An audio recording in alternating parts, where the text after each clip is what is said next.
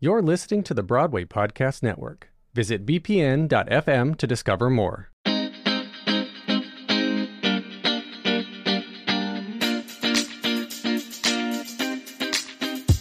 as I've gotten older, the more I really just have to learn to let go because the more you try to control it, the more you're just going to drive yourself insane. Hello and welcome to another episode of Why I'll Never Make It, featuring insightful stories and conversations with fellow artists on the realities of a career in the entertainment industry. I'm your host, Patrick Oliver Jones, and the website is winmipodcast.com. Well, it is, uh, it has certainly been a stormy one here on the ship. In fact, we missed our first port of this 16 day cruise because of the weather. So I had what, uh, what I feel like is going to be very rare on this contract, a complete day off. I had nothing to do and I will admit that I was a little lazy with it. I basically watched television uh, all day and from morning till night I stopped to eat, but other than that I just watched television and just hung out in my room.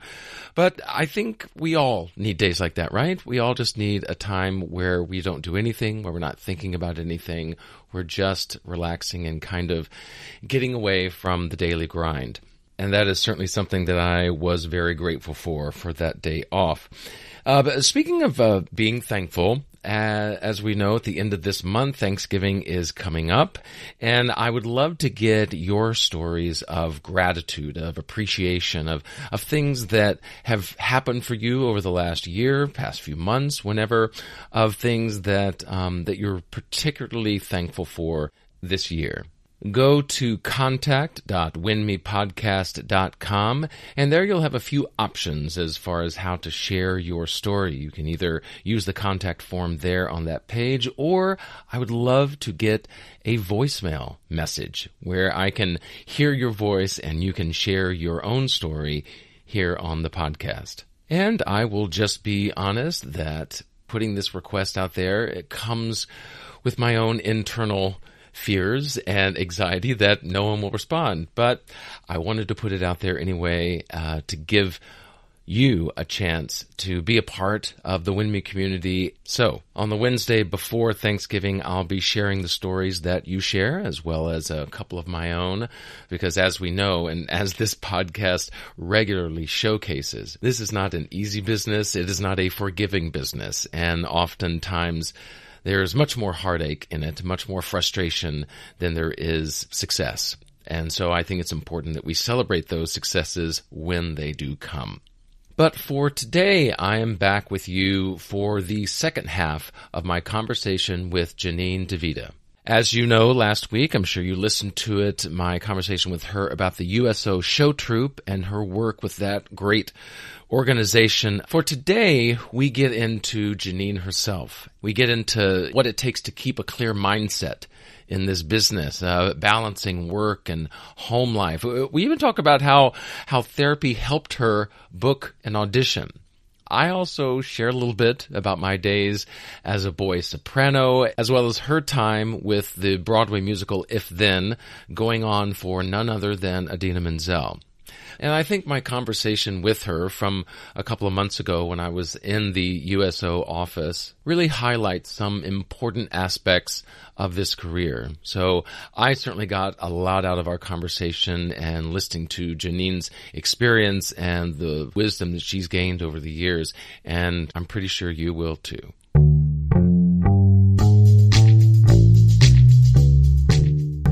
So you have to balance your time as, as of now between USO and performing. How mm-hmm. is that balance working out for you?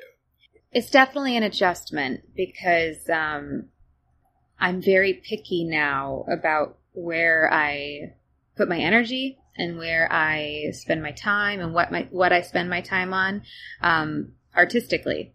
Um, I'm not taking every audition. I'm not um, saying yes to everything like I used to. And it's really because I feel like uh, my time is really precious and I want to be able to give myself to each entity, each part of myself, give myself um, the right amount of attention to each side of it. So Mm. I guess the biggest change for me is just um, being uh, a little more picky and a little more discerning about where I put my my energies. Well, yeah, I mean, because I think that's something that we as performers grow into. Because when we start out, and I assume you were the same, you just kind of jump at everything. You know, Yeah. if, if there was an audition, you Oh went for yeah, I mean, I moved here with an agent. I moved here part of Actors Equity, and I still went to every single open call, every single seminar, because I wanted to learn and I wanted to get my name out there, and I wanted people to get in front of people. And um, and I I am a big believer that work begets more work. That, I've always been that way. It just as I've gotten older and as I've built my resume and I've you know, done the things that I sent that I set out to do, you know, in terms of checking a box, you know, Mhm. if you can even say that in the artistic world. But I did start out with goals in mind, and um, you know, having achieved some of those, it's you start to become a little bit.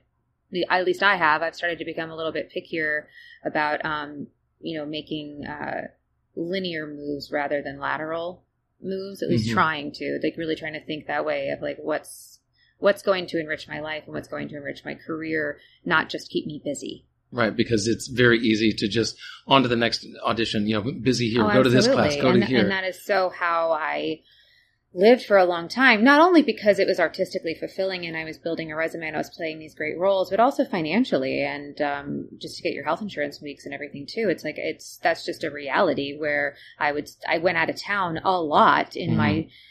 Beginning of my career simply because I could sublet my apartment and not pay rent and go play a great role and save that money. Right. you know so it's it was a lot of like thinking strategically of like what are the pluses to this job versus the minuses? And it's time away from the city. It's time away from other opportunities that could be bigger career moves. Yet i get to go play a great role at a great regional theater and save some money on rent. Right. so those were all those things that went through my mind and now i'm in a place in my life and my career where i can just say you know i'd rather be in the city. I'd rather be at home. I'd rather be with my husband. I'd rather be here and available for things that i really want to do um, artistically um, to to fulfill myself and my career And what was that first show when you moved to the city? What was that first show that made you realize, okay, good, I, I can make it, I can be here, I can do this? I um well I played Rizzo in Grease uh about a year not even a year out of college. That was my Broadway debut. And that for me was honestly very surprising. I always knew I could do it. I knew I had the talent. I believed in myself. I just needed other people to believe in me and I couldn't believe that someone believed in me that much to like Kathleen Marshall it's I, I owe her everything um that she believed in me and that validation for better or for worse, you know, we're all insecure, but that really did validate me and Mhm. it validated my worth in this business. And um, from then on, I really, uh, I worked nonstop after that. I really have not, luckily, knock on wood, haven't really had a period where I've um, really wondered if I'll work again Yeah. uh, it's it's been I've been really blessed in this, but that was that was my first thing. You know, Right. How often does that ever happen? Like a year, like not even a year out of school. And also, you know, I always played more mature characters in college, and then I make my Broadway debut as a teenager. I mean, granted, she's an old soul, Rizzo, but but still, I mean, that was just the irony to me, the sweet irony. I was like, I just, I always felt older than everybody in a way. Like, Mhm. I don't know why. I, I don't know. uh, But, um, yeah. And then I made my Broadway debut as a teenager. So I was like, okay, well, that's that. Now, was that something that you felt like an old soul, so you went more toward older roles, or was that just something that was you kept being cast, and so that that was your niche? Well, I just, I, I think our essences always come through in characters. I, I think that, that that is the most authentic thing to to watch and to portray. And I don't know. I, I feel like I just I grew up really quickly just because of circumstances at home and my childhood and everything. And so I feel like I was like a mini adult at eleven. Hmm. So I just I just grew up quickly, and not to say that I didn't have you know fun in high school or whatever, but in, in middle school, I, I mean, I had a childhood, but I just I grew up very aware, I think, and I think I, I, think that I, I I wasn't naive, uh, and I think that that is why even in my you know in college I just seemed a little older. I and not and and now looking back at pictures, it's not like I look older or anything. It's just you know I don't know. I just had like a It's probably the way you carried yourself. yeah, and Yeah, that's just what people knowledge. said. I think it's just because I would I just been through a lot, and I came out the other side just kind of knowing, and it's hard to. It's like once you know, you can never go back. You know, Yeah. so. Uh, Were your artistic endeavors supported when you were growing up? Were they as you were younger? Yeah, they were, but it, again, it was more like me not believing in myself Hmm. because I, um, both my parents are attorneys, and it just didn't seem like a logical thing to do. It just didn't seem logical. It was like, oh, that'd be nice, but that's not possible. Like, Like, like, like you can't make a living as an artist. Yeah, Yeah. You, like it's not like it's not like yes, of course you can't make a living, and also that that's that's just fun. That's just right, fluff. right. That, that's something you do. Uh, you know, uh, extracurricular activities. Exactly. It was never something that I even considered doing as a profession, Yeah. like making a life in the arts. And what what was the first time that you kind of realized, oh, maybe I can do this? It was when I, I mean, I remember the moment exactly. It was when I saw Songs for a New World at uh, UMKC in Kansas City. It was a college production, and it was incredible. And I had never seen a show like that before in my life. I'd never been moved by music that was so spirited and um, just contemporary and driving. And I was really, really just enthralled by it. And I just thought, I want to be a part of this world. Like, I wanted to go for it and just Mm. see what happened. Um, I mean, I grew up as a soprano, you know, singing Lerner and Loewe and Rodgers and Hammerstein and all that beautiful music. And um, I never really sang that kind of um, thought provoking music ever. And it was just so thought provoking for me. I remember the song I'm Not Afraid of Anything, and it just really, really spoke to me. And I just decided to audition for musical theater programs for college. Mhm. I just decided, screw it. I'm just going to go for it. Because before seeing that show, what track were you on, or what did you what I were you going toward? I was going towards uh, communications uh, major in journalism. That's Yeah. what I wanted to do. That's what my degree ended up being in. Oh, hey. Yeah.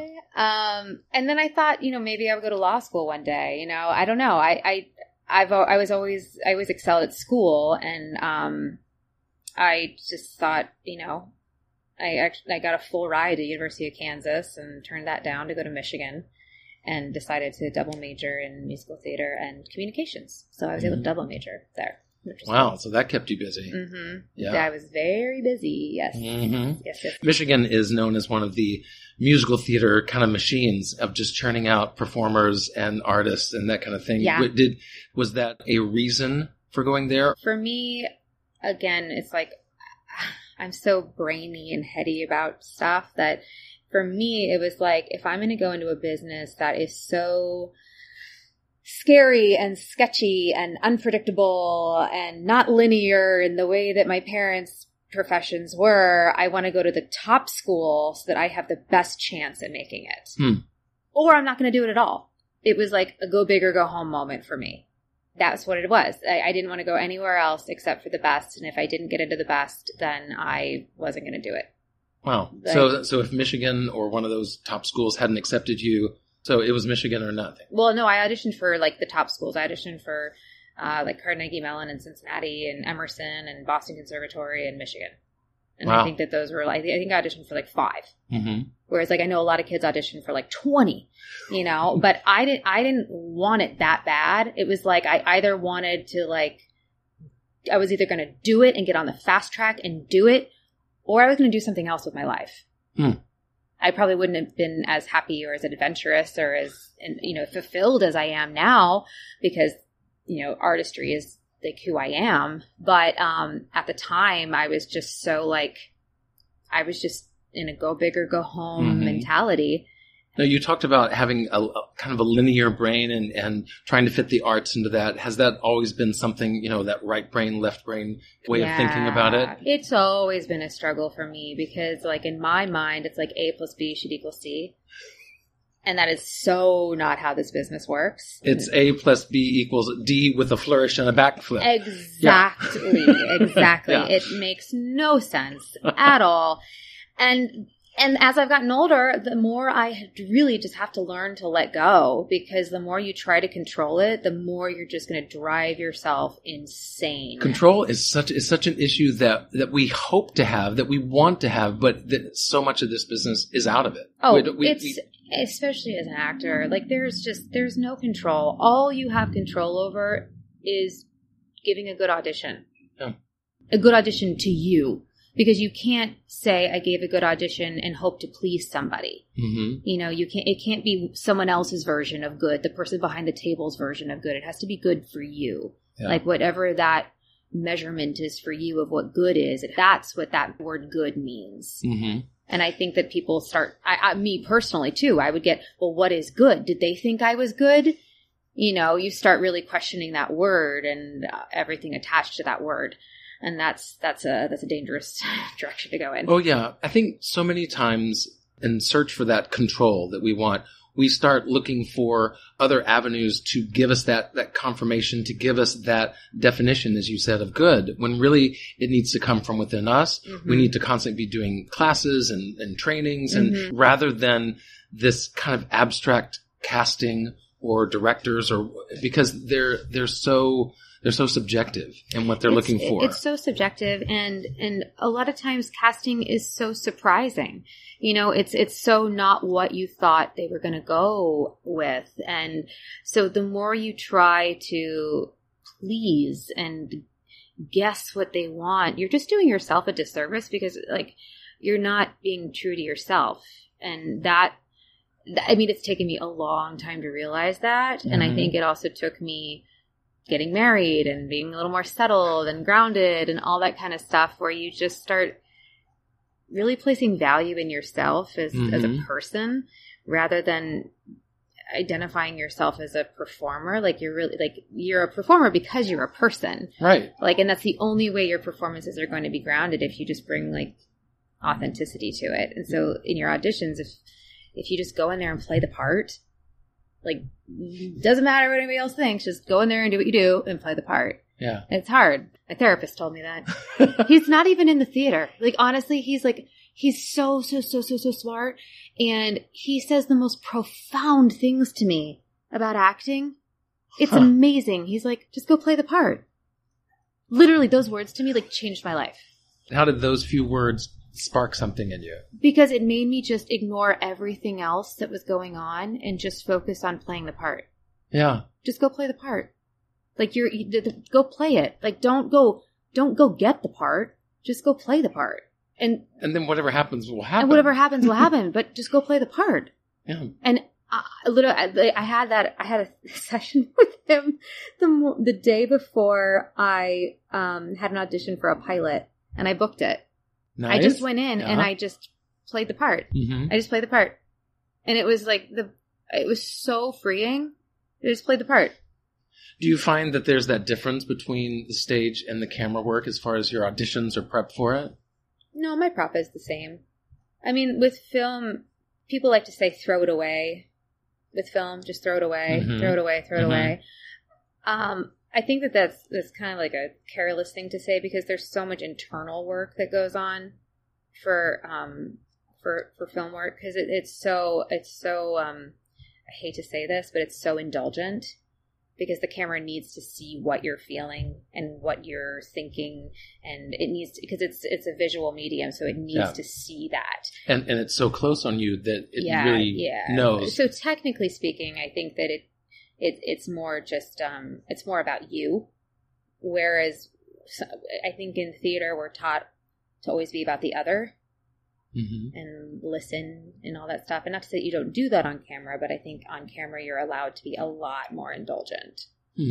um just because it's about it really is about that creating that experience for that character At least that's what I found. Yeah, because instead of a huge stage that has to be filled not only by you but other performers and lights and sets, Yeah. a camera is focused on you know from your chin up. Yeah. that's your stage. Oh yeah. And so yeah. When you- I'm on, when I'm on it. when I'm on set, my first take is always too much.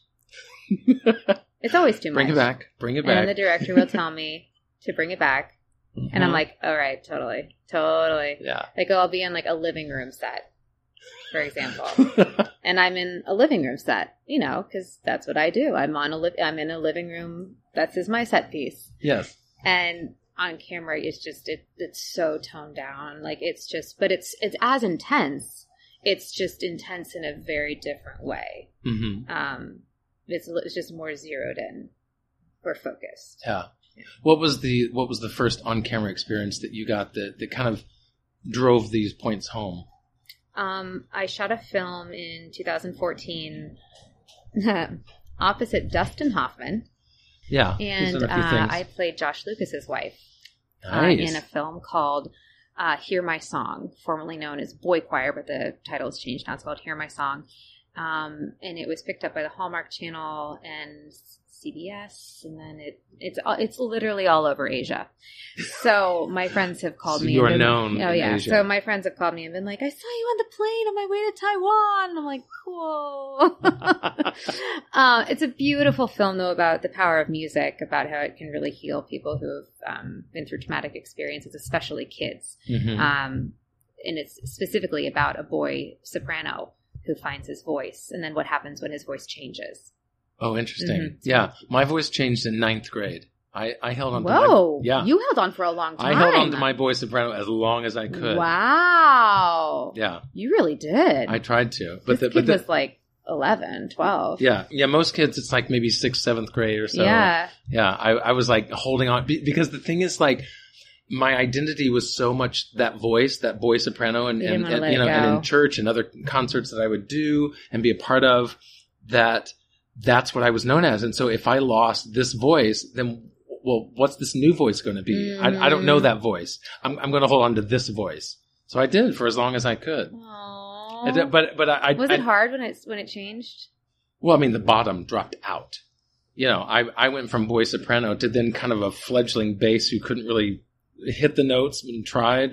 So, but I wasn't a baritone yet. Did you so, have a voice teacher who was helping? you? No, no. It, it I I did church choir, and so the the choir directors and Uh, and they the, would help you. yeah, they just kind of like tried to navigate me through that, and but yeah, it was it was. Wow. But I remember being in eighth grade, still having my boy soprano giving a uh, a solo as part of a song, and yeah, and I, and I got the snickers and laughs because I was still way up there. Mm. I think that was the first time when I realized, okay, maybe I've outlived this voice. You know, I started Maybe to think, it's time. yeah, but but you know, Yeah. but but I had to wait another year before it like totally went away. Man. Does the same thing happen in a in a female's voice? I know it. That, It changes, but not the same way. yeah. No, I mean my voice changed a lot in college because I got my tonsils out. Oh And yeah, I hear that that can change a lot. Well, it changed in a really good way because I was singing over all this stuff Oh yeah, all that crap. all the time. hmm And so when I got my tonsils out, I all of a sudden had so much more space. Um, Oh, I also right. had to rethink though the way I talked, the way I spoke, because um, my voice teacher really got on to me about this. This is what I tell my students.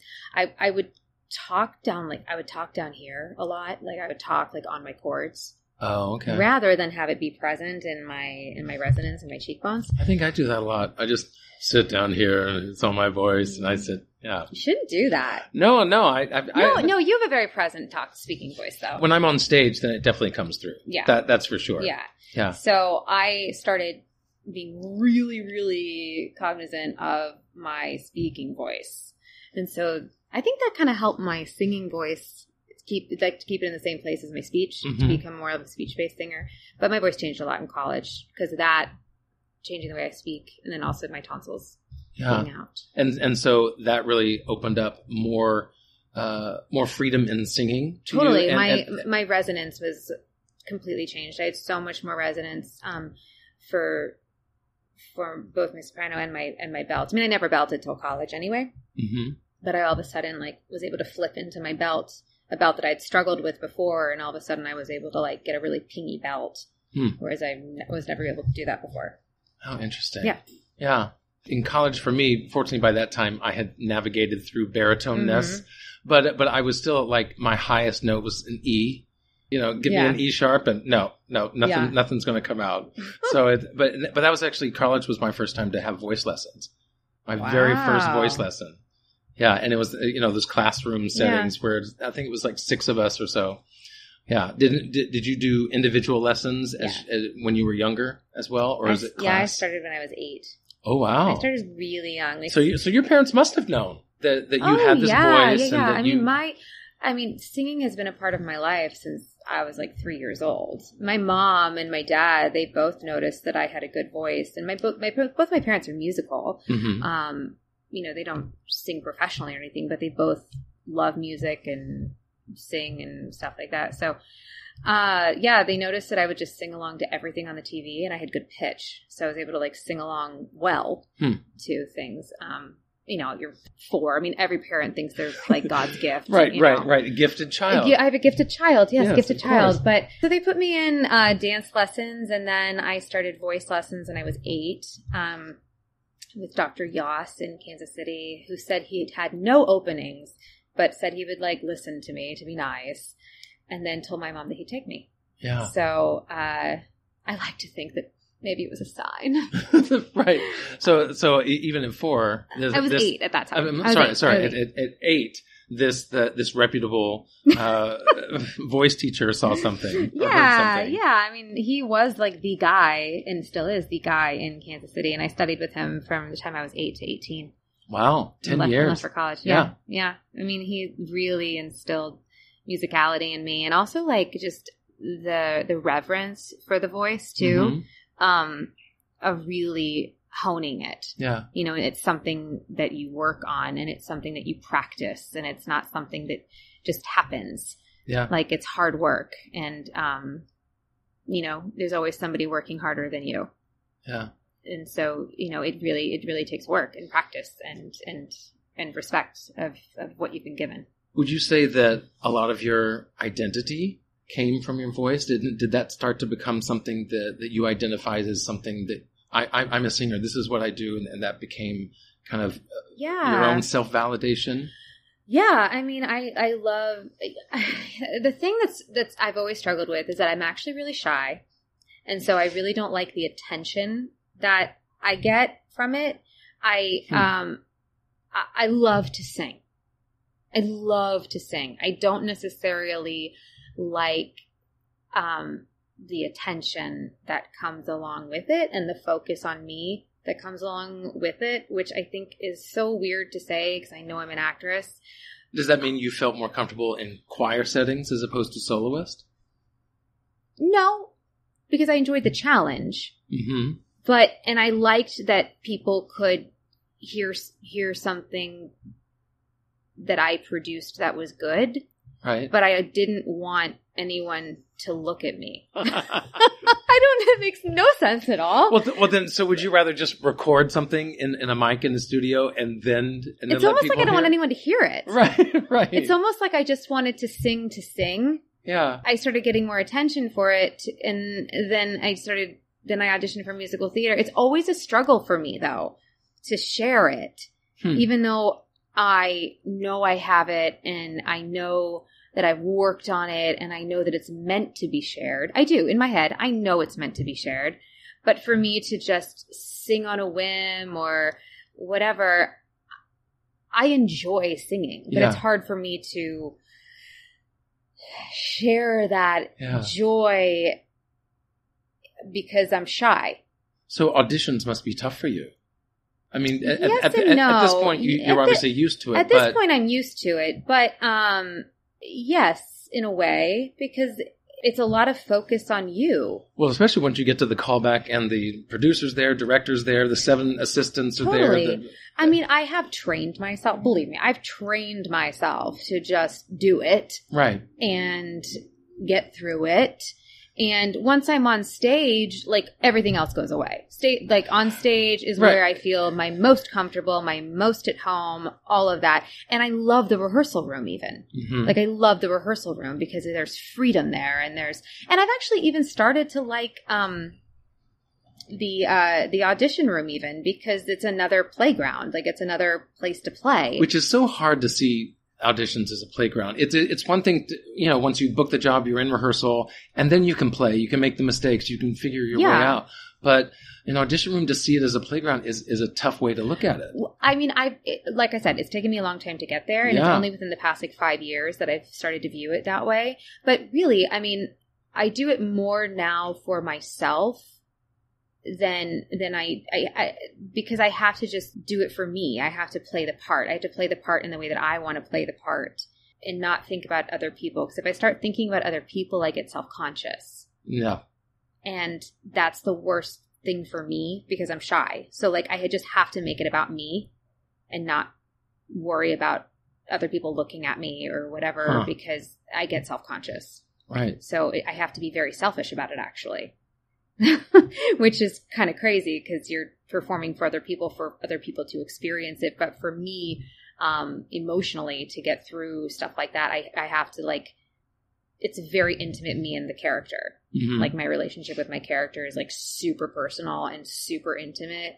And so that's how i'm able to get through it. Like i do it like it's it's like an experience for me and for whatever character is using my body as a vessel i always find an attachment with with a character it's more like in an odd because you're not going to book it if you don't connect with it right. like I've never, I've never, you're not going to book it if you don't connect with it. So there have been things I've auditioned for that I definitely don't connect with, oh yeah. Yeah. you know, and I don't book it because I don't connect with it. You know, it's not living through me. And so obviously I'm not going to book it. Right. So like ones that I've booked, no, because I always find something to connect with. 'Cause That's why, probably why I booked it in the first place.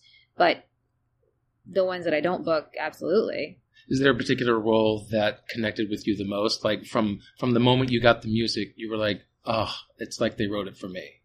Francesca, absolutely. Francesca, absolutely. I was up for the the national tour five years ago, and you know, a lot has happened in the past five years, and I'm older, and so I, it's I just I connected with her like literally from the minute I started delving into that material. I just connected with it so so hardcore. I also really connected with um Little Edie in Grey Gardens.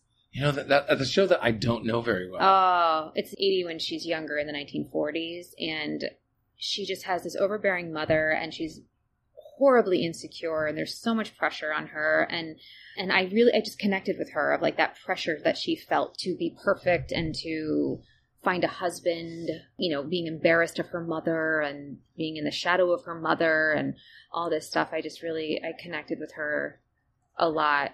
Also, the music is so telling for me too, and Yeah. Scott Frankel's music is just amazing, as is Jason Robert Brown's.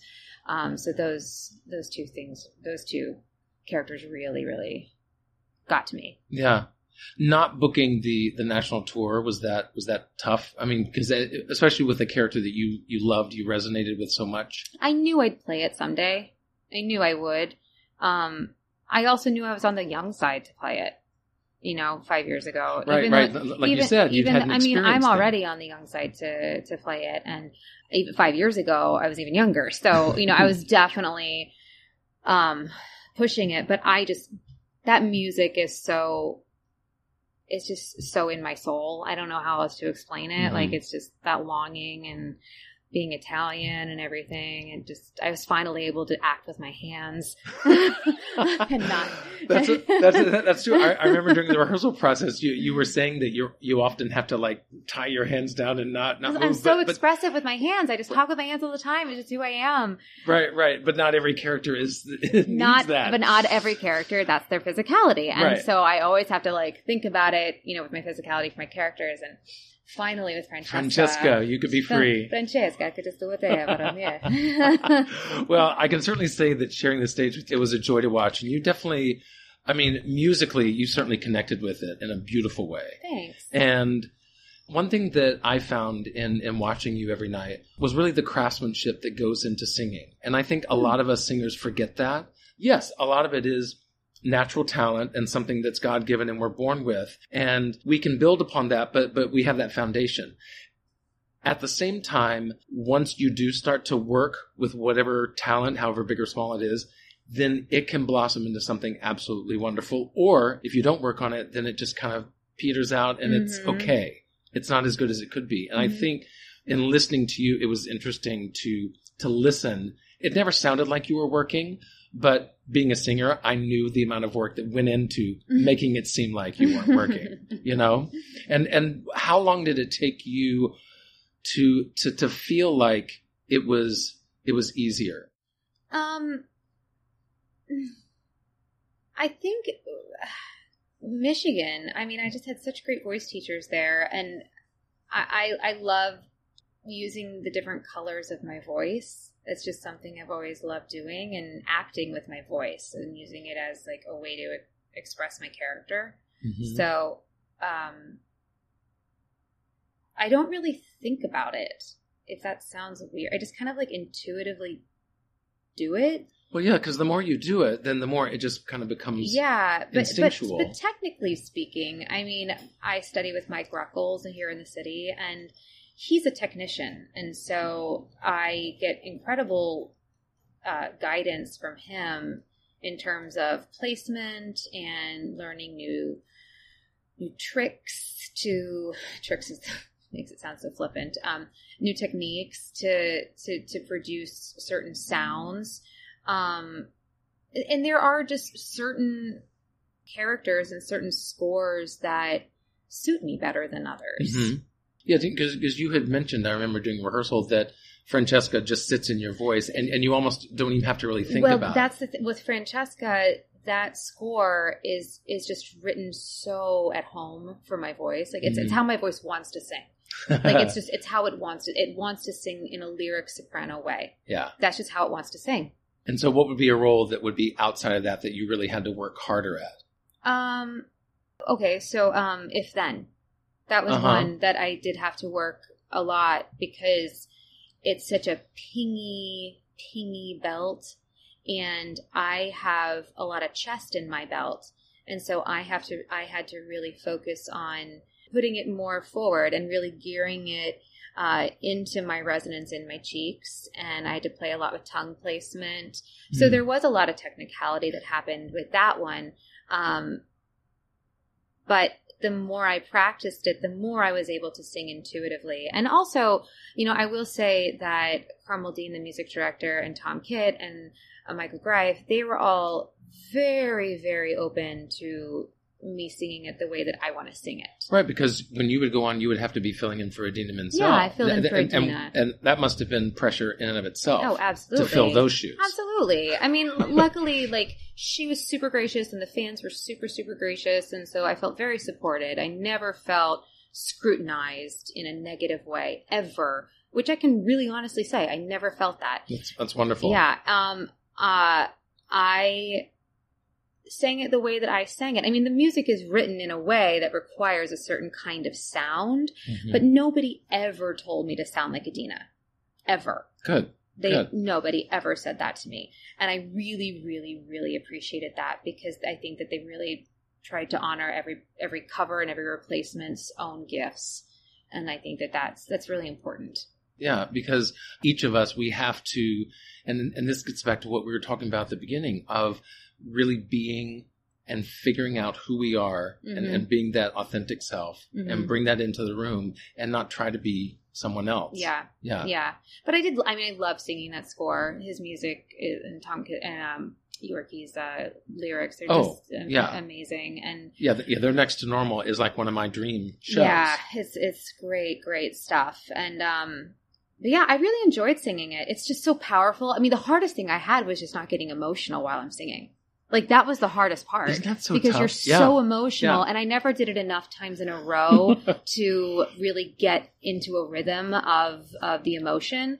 And so I would find myself so overcome with emotion that I'm like, "Oh crap, I got to sing still." Yeah. You know? And meanwhile, you're like drainage is coming and you're like, "Oh my god, how am I going to sing over my snot? How am I going to Right, do yeah, yeah. Um and um but yeah, I, I mean I I love singing that music and uh yeah, but that's one where, you know, I had to figure out technically, you know, where things were sitting at certain moments and whatever for the certain color that it needed and all that jazz. Yeah. Yeah. So as you are in this new place of finding finding that balance between your work life USO, you're married now, and and having a career, hmm has the term contentment, happiness, fulfillment have have they taken on a new meaning now? Yeah. I mean, I am always um, striving for more. Mm-hmm. You know, I'm never one who's just complacent. That's just not who I am. So I'm always trying to, you know, make my marriage better, make my apartment better, make my career better, make other people feel better. You know, I'm always trying to make things a little bit better. So yeah, I mean, contentment, yes, definitely has a different meaning. I, I no longer feel like I have anything really to prove, I mm. guess. Whereas yeah. I felt like I always did. And now I'm kind of like, I know what I'm about. And also, I've, I've developed a really good sense of other people, I mm-hmm. think, too. So I know the kind of people who I want in my life, and I know, you know, who I want to get close to and who I don't want to get close to, and who I think is full of shit and who I think is not full of shit, you know? So I think that just kind of comes with experience and Well, Yeah. I mean, yeah, because as soon as we figure out and are comfortable with who we are, then I think that only helps us know the kind of people that are going to mesh with that. Absolutely. Because because now we're in tune with ourselves, and we want other people to be in tune with that. I think I think that's totally true, and I think, and as an artist too, I think it's really important that we protect ourselves. I think that we, you know, we put ourselves out there so much and give so much of ourselves more than any other kind of person in this world. I think. I think artists are the most vulnerable, giving people ever, and that takes a toll of just giving so much and not getting anything back.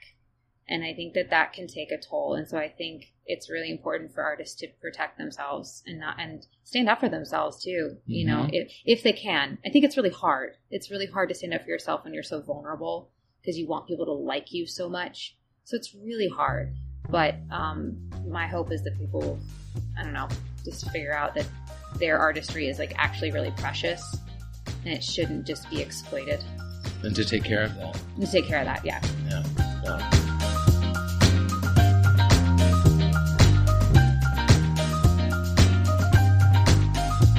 How are you taking care of your craft and protecting yourself? Are you finding contentment and fulfillment in this career? These are the questions that we have to ask ourselves, and sometimes the answers aren't easily found, and even when we do get them, sometimes it's hard to know exactly what to do with them. And I hope that this conversation with Janine uh, provided some insights into how you answer those questions as well and how you're going through your own process, your own journey along this uh, artistic path. For more on Janine and the USO, look in the show notes for ways to follow and learn more about her and that great organization. And if you enjoy listening to these stories and interviews as much as I love being a part of them, then please share this podcast with those who you think would enjoy and benefit from these conversations. As always, I thank you for joining me and Janine today. Don't miss a single episode by subscribing on Apple Podcast or your favorite podcast app. I'm your host, Patrick Oliver Jones, reminding you the reasons for not making it may be countless and frustrating, but the reasons to keep going are even more numerous and rewarding. Let's get together again next week as we talk more about why I'll never make it.